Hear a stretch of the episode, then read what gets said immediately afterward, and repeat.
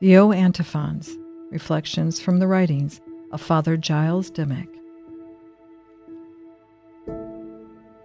O Adonai. O sacred Lord of ancient Israel, who showed yourself to Moses in the burning bush, who gave him the holy law on Sinai, come, stretch out your mighty hand to set us free. God gave his name Yahweh to Moses, and with that power over him. For to the Hebrew, to use one's name is to have intimacy with that person, and thus to have power over him.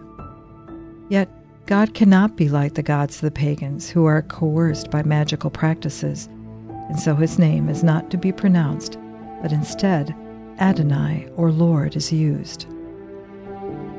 In the fullness of time, the Messiah will come and tell us to pray in his name of Jesus.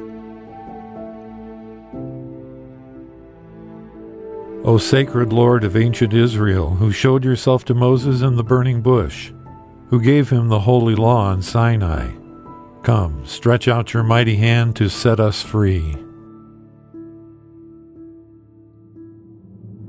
We pray now that he will come again with outstretched arm, that is, with the power to set us free.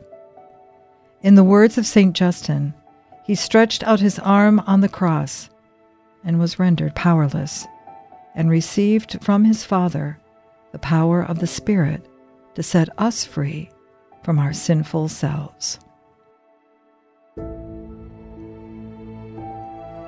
O sacred Lord of ancient Israel, who showed yourself to Moses in the burning bush, who gave him the holy law on Sinai, come, stretch out your mighty hand to set us free.